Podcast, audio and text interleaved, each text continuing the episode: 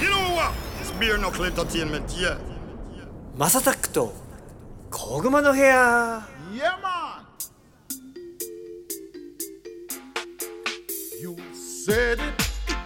Beer knuckle is a blazing fire. 皆さんおはようございますこんにちはこんばんはお疲れ様ですおやすみなさいハイタイムズのマサタックですこの番組はですね今注目されているトレンドやニュースなんかを取り上げて毎回ポップにおしゃべりを提供していこうというものですお手軽に聞ける長さくらいの配信をこれからもどんどんアップしていこうかなと思っておりますそしてこの番組で僕と一緒におしゃべりしてくれる方はもちろんビッグメンゴッツさんですどうも。全然ビッグマンじゃないですよ体だけですいやいや何言ってんですかもかう体 XL マンですいやいや いやいやあの先週の放送でちょっと触れられなかったんですけど、はいはいはいあの東谷さんってご存知ですかあーガッシーチャンネルそうですガッシーチャンネルですねはい話題のね最近話題ですもんねあはいのね SNS ツイッターとかやられてる方は多分もしかしたら知ってるかもしれないですけども、はいはいはい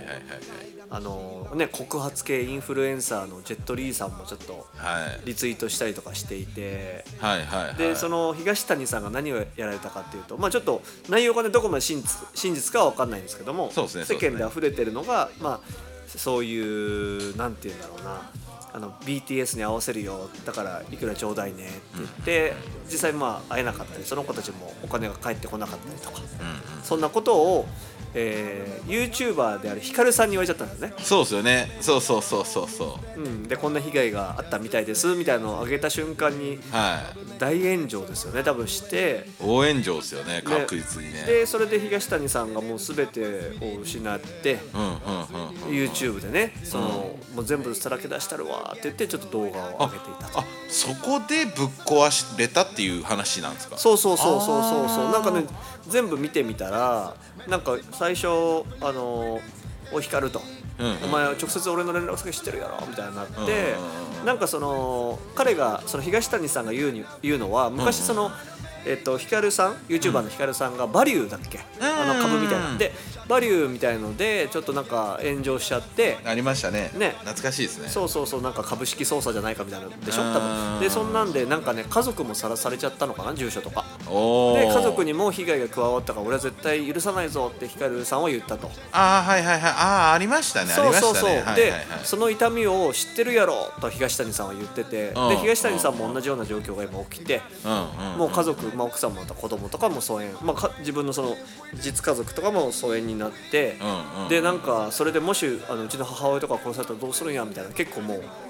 切羽詰まったなるほどお前はその痛み分かるんじゃないのかみたいな絶対許さんぞみたいなのはいではいはいはいはいはい動画を上げてたっていう感じなるほどなるほど、で光る方を食らったんですよね東光る方を食らってそれでね強いインフルエンサーであるジェットリーさんもそこに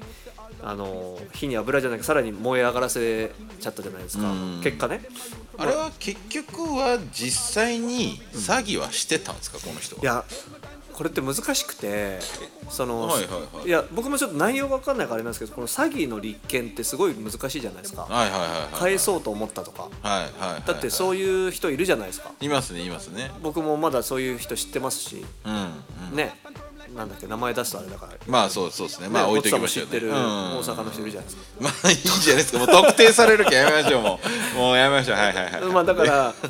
そんななんか返そうと思ったら言われてもこっちはずっと待ってるからそうですねとかねそらうんそうそうそうでも被害届をやっぱ出しちゃったらもうそこそこで警察はやっぱ動かなきゃいけないから、うんうんでまあそうするとさそのお金を出した側まあ投資した側というかさ、はい出した側にはなかなか帰ってきづらくなっちゃうけどうんそうですねそれとはかねだからそういうまだまだあの不条理な世の中ですけどまあだだからそのお女の子が多かったでしょ被害者が被害者っていうのは変だなんけどかそうそうなんですよだからその女の子たちはどういう詐欺を受けたのかなみたいなあ会うからとかいう話なんでしょあれ、ねなんかうん僕もなんか本当真実じゃないとあれだからあんまり分かんないけどまあ記事を読んでるとそういうやつが多いですよ多分韓国に行って合わせてあげるよとかそうですよねだから多分金額がある程度大きかったんじゃないかなとは僕は思ってますけど、まあ世直しですねじゃけなんかいろんな流れがあってジェットリーさんに追い込みもかけられてそうそうそうそうひっくり返ってもう何もなくなったからもう開き直ってドーンみたいなでそれで収益化をしてじゃけジェットリーとしてはここで回収しジェットリーようそうそうジェットリーさんとしてはそれで回収してくれて、いやーなんかそうっすねジェットリーさんは何なんですかこれ被害者から頼まれたからやってるって感じですか債権者の代わり代理人なんじゃないですかねいやよ本くわか当んないです世直しですねこの人本当に、世ね、直しっすねなんか現代版ネズミ小僧ああねで、特にあれですよね確か競馬かなんかすげえ達者でめちゃめちゃこう稼いでるから、そういう炊き出しとかやってるんでしょ新宿疎開オンラインサロンもねやられててそうですよねそのなんかなんだそのチャリティーというか、うんそのなんだろう自分が多分苦労してたからそういう人たちに戻してあげる何かっていうのをやられてるのは僕そうはですすごよいね素晴らしいなとそうそうそうなんですよずーっとそういう活動昔からされてますもんねなんね、だからそれあので儲かってからかそうそう僕らのその子供の笑顔弁当っていあそうですそうですそうですよねあのね母子家庭とか一人親家庭に無料でお弁当を配ってる活動をしてるんですけども、そちらの方もあのこの前ちょっとお米を配りますよ全国にはいはいはいはいはい50名様っていうのでキャンペーンをしてたんですがそれもリツイートしてくれくれまして、いいで一すよ気にね400リツイートぐらいになったかな、だかはらいそれまでは60708090ぐらいだったんだけど、うんうんうんうん一気に400リツイートですごいやっぱすごいなんかメッセージも添えてプロフィールにピンで残してくれたりとかしてくれたんいやすごいですよねいやなんかそれこそなんか去年ノートに書いてらっしゃったっすよね、うんうんじゃけそうそうね代表の笹ねさんとね笹さんのですねうんなんか一応関係性がなんか歌舞伎町の後後輩とかでそうねそうそうええと思ってそういう流れなんなだんか笹さんなんか確か昔クジラエンターテインメントってとこで働いてたから、うーんその時のっていうことですかそう僕もいそのお店行ったことないんですけど、うんうんうんうん多分そこら辺のあれなんじゃないかなとは思ってるんですけどね、えー、すごいまあ笹さんもすげえいい人っすもんねあの人まっすぐで、そうだねまっすぐな人やねだから社員はどう思っているのかといやまあ笹本当っすさんのね社員は だから皆さん本当笹さんを応援してあげない とこの組織が壊れちゃうんで皆さん寄付を僕も頑張りまいすや すいませんすいませんでもね最近だからそういうのもあってちょちょこちょこ寄付もやっていただけたりしてて、よかったいいことですね本当に1万円とか入ってるとやっぱちょっと嬉しいのでいやーまあありほがんとたいですね500円でも1000円でも全然まあうんうんうんうんお金じゃなくてもいいのでなんかそのお弁当ありますよとかでもいいですしそうですね余裕のある方はそういう活動にね、まあもちろんその、まあ、東京じゃない方ねリスナーさんいっぱいいらっしゃるから、まあでも地元のねそういう活動されてる方がいたらまあ本当に募金だったり何でもいいですけど手伝ってあげたいですよね嬉いしいですねなんかそういうの本当に僕も初めて関わってみてみなみちゃんの件でねゴツさんと一緒にお手伝いをさせてもらったけどまああれは本当にちょこっと間接的にやったけどいやありがたかったですありがとうございますいやいやいやいやあの時もねでなんか子供の笑顔弁当は飲食店僕、ね、練り歩いてるんで。はいはいはいはいはで、いといあうことですねのーあこれまだ言わない方がいいかな、まあ大きなそのちゃんとした飲食店の人とかもはいはいはいサポートしてくれるって言ってキャンペーンをね、ああができるようになりそうなので、いいじゃないですかやっぱそうですねまたみんながねそのそれこそ SDGs のね、あのー考え方にのっとってやっぱりね進めていけることが一番いいですよねそうそう、風の時代とはよく言ったもので、おーそっちに行きますなんかね、 いや、なんかもう、何が都市伝説で何が真実かもよくわかんないじゃんっていまあそううですねプロパガンダすぎて、まああれですよやっぱりまあなんまあ明らかにちょっと変わったっすよね時代がね変わっやたぱ気がするね。なんかうんあのある一部にお金がすごい集まったっていうのもあるのかもしれないけど、まあそうですねそのやっぱ両親を持ってる人たちが、うん、だと、まあまあ、そうだと信じたいけどそういう人たちがだからそういうムーブメントを作ろうとしてるのが多いのかなで特に海外とかね西洋諸国だとそういうのが多いイメージもあるんでそうですねあとはまあすごいそのまあすごい細かい話っていうか、真面目な話すると、んやっぱ局地的にお金が貯まりすぎて、うんある一定の局地的な部分ではお金が余ってて、うんうんうんで全然全体を見渡すとお金が足りないところばっかりなんですけどってそういだうねまあ、格差がすごい離れたっていうのとそうまだねあよく言う評価経済、うんうんうん要はそのまあクラウドファンディングが言うような、まあねあのーあれ誰でしたっけキングコングの西野さんとかが提唱する分とかね、うんっていうお金っていう形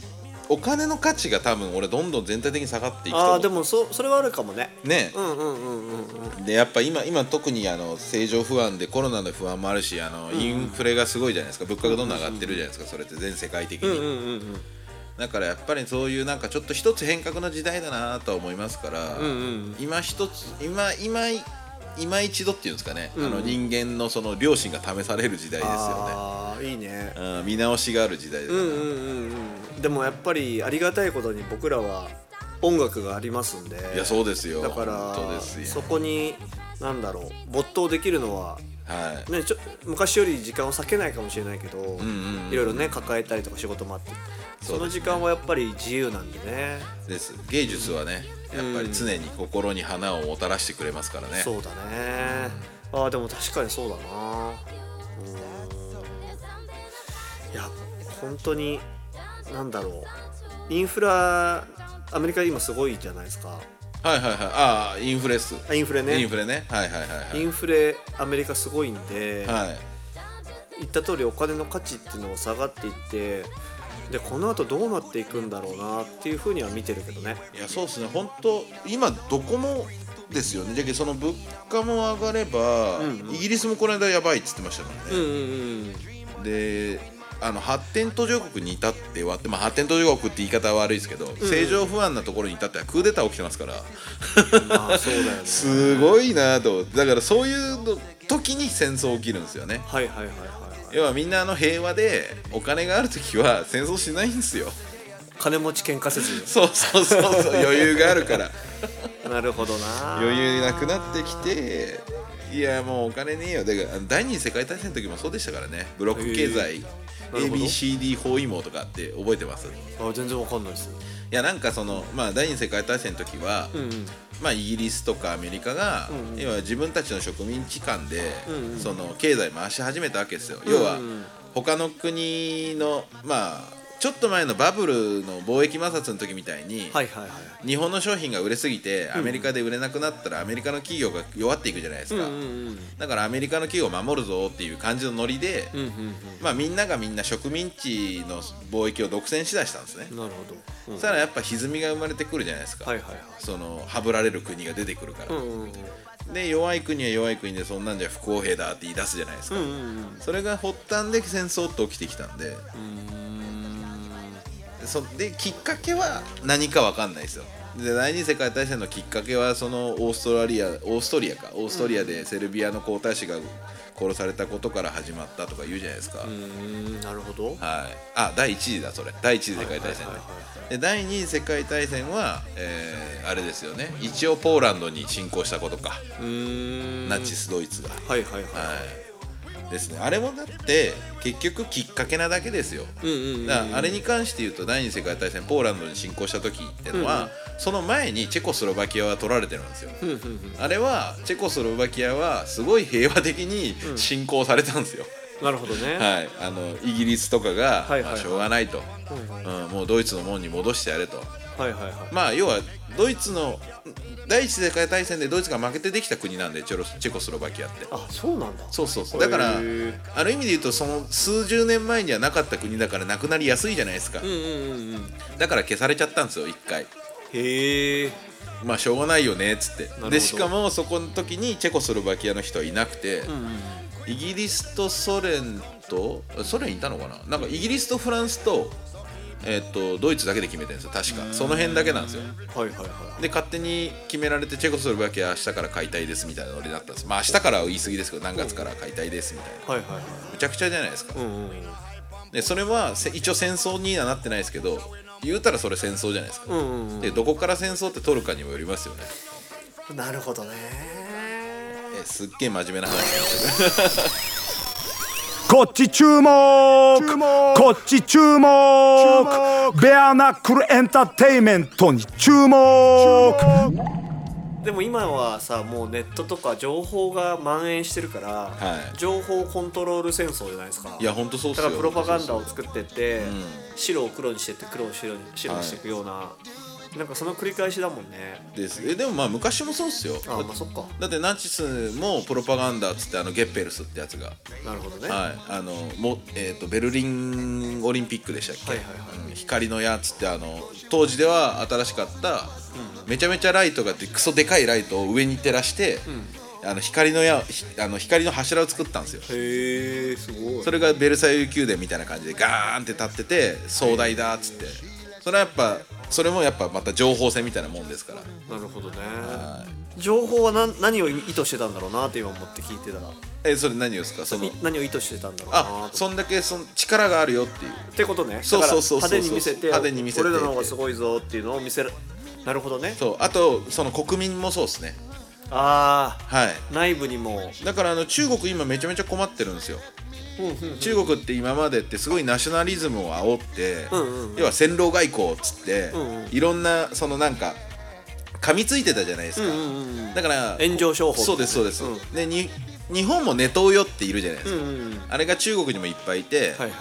なんか要はそのやれやれがすごいんですって世論も、なるほどね、うん、お前そんなひよんじゃねえよみたいな、うん 国民がすごいいるらしいんですよ、はいはいはいだからそのそれをコントロールできなくなって戦争って起きるんですよ、なるほどねナチスも多分そうだと思いますよ、なるほど、はいじゃあ戦争がしたかったわけじゃないかもしれないそうですそうねそうそう要はコントロールしてたんですよずはあーっはとあはあはあまあでもナチスは確かにフランス取っちゃいましたから、まああれはちょっとやりすぎだっすなねるほど ねいやー詳しいわ相変わらずゴッツさん、え好きなんでね僕勉強してますしねめちゃめちいやゃーすげえでもおやっぱ歴史は繰り返してるんだねそうっやっすぱ聞くと本当歴史勉強すると、やっぱ今のことがすごい分かってきますよあーでそれこそチェコスロバキアう今のウクライナがチェコスロバキアの状態に似てるなっていうのをツイートしたら、んうんあの田畑さんにリツイートしてもらいましえー、すげ えた,、まあ、た田畑さんの引用リツイートしたんですけどあなるほどねそうそうそうは激しく同意だったじゃないですそうかハゲドウされましたハゲ道じゃないですかやばーそうそうね、戦争が起きないことが、ね、もちろんベストだしねうんだからあれだけどなるほどないやでも平和にねなんとか皆さんそうです過ごしてもらいたいもんですねね世界情勢から今夜の晩ご飯まで話す内容ですけど、僕らのその世界情勢からね身内の問題にねこうフォーカス当てて同じようなことっていっぱいあるっすから、うんうんうんうん、あの日常の知恵にあ生かしていただきたいですねこういう情報をねそうだよねいやーそういうなんだろう YouTube 内でのちっちゃい戦争からこれだけの大きい戦争の話までスケールアップしちゃった回になりましたけどもそうですみん国も人間の集合体ですからいやめめちゃくちゃ考えさせられる回になりま したわあのいいことですまあ、でも一番大事なことってじゃあ逆に何だと思う冷静になることですかあー一番大事なことっ例てえのばはじそゃれあ何に対して戦争を起こさないために例えば一人一人あがーマインドとして持っとくべきことっていうかものって何なんですかねいやボスさんってそれはねまあマザー・テレサ的に言うと隣の人をハグしなさいなんですけど、まあもちろんそうですよだからまずは自分の家族を守ってくれっていう話からなんですけど、でも自分の家族を守りすぎると戦争が起きるんですよ他の家族と。こっちの正義だが強すぎちゃうとね、そうなんですなるほどねだからすごいものすごい微妙なところなんですねこれに関して言うと、はいはいだからその今の多様性ってよく言われる世の中が、本当に人間は家族になれるのかっていう問題じゃないですか、うん違う文化の人たちと、やっぱそこのあれはなんていうんですかねあの多様性の壁がどこまで行ってくるかなっていうところなんですけど僕は、まあ、ある一定数の戦争は必要だろうなっていうか必要というか起きてしまうだろうなっていう思う方なので、それを思った上で文明を捨てましょう殺しすぎないほどの文明で生きていきましょうなるほどねっていう方ですなるほどなんかそれが人間らしくていいかなっていうほうほうほうほうほういやめちゃくちゃ考えさせられる回になりました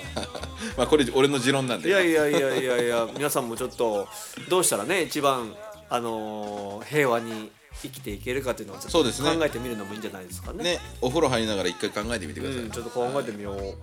はい、ということで今後も次々に配信していく予定です。毎日の通勤通学時間家事の合間休日のブレイクタイムなど少しの時間にでもちょこちょこ聞いてもらえたら嬉しいですいやコツさんいろいろ歴史の話も今日ありがとうございましたいえいえありがとうございますすいません Listener.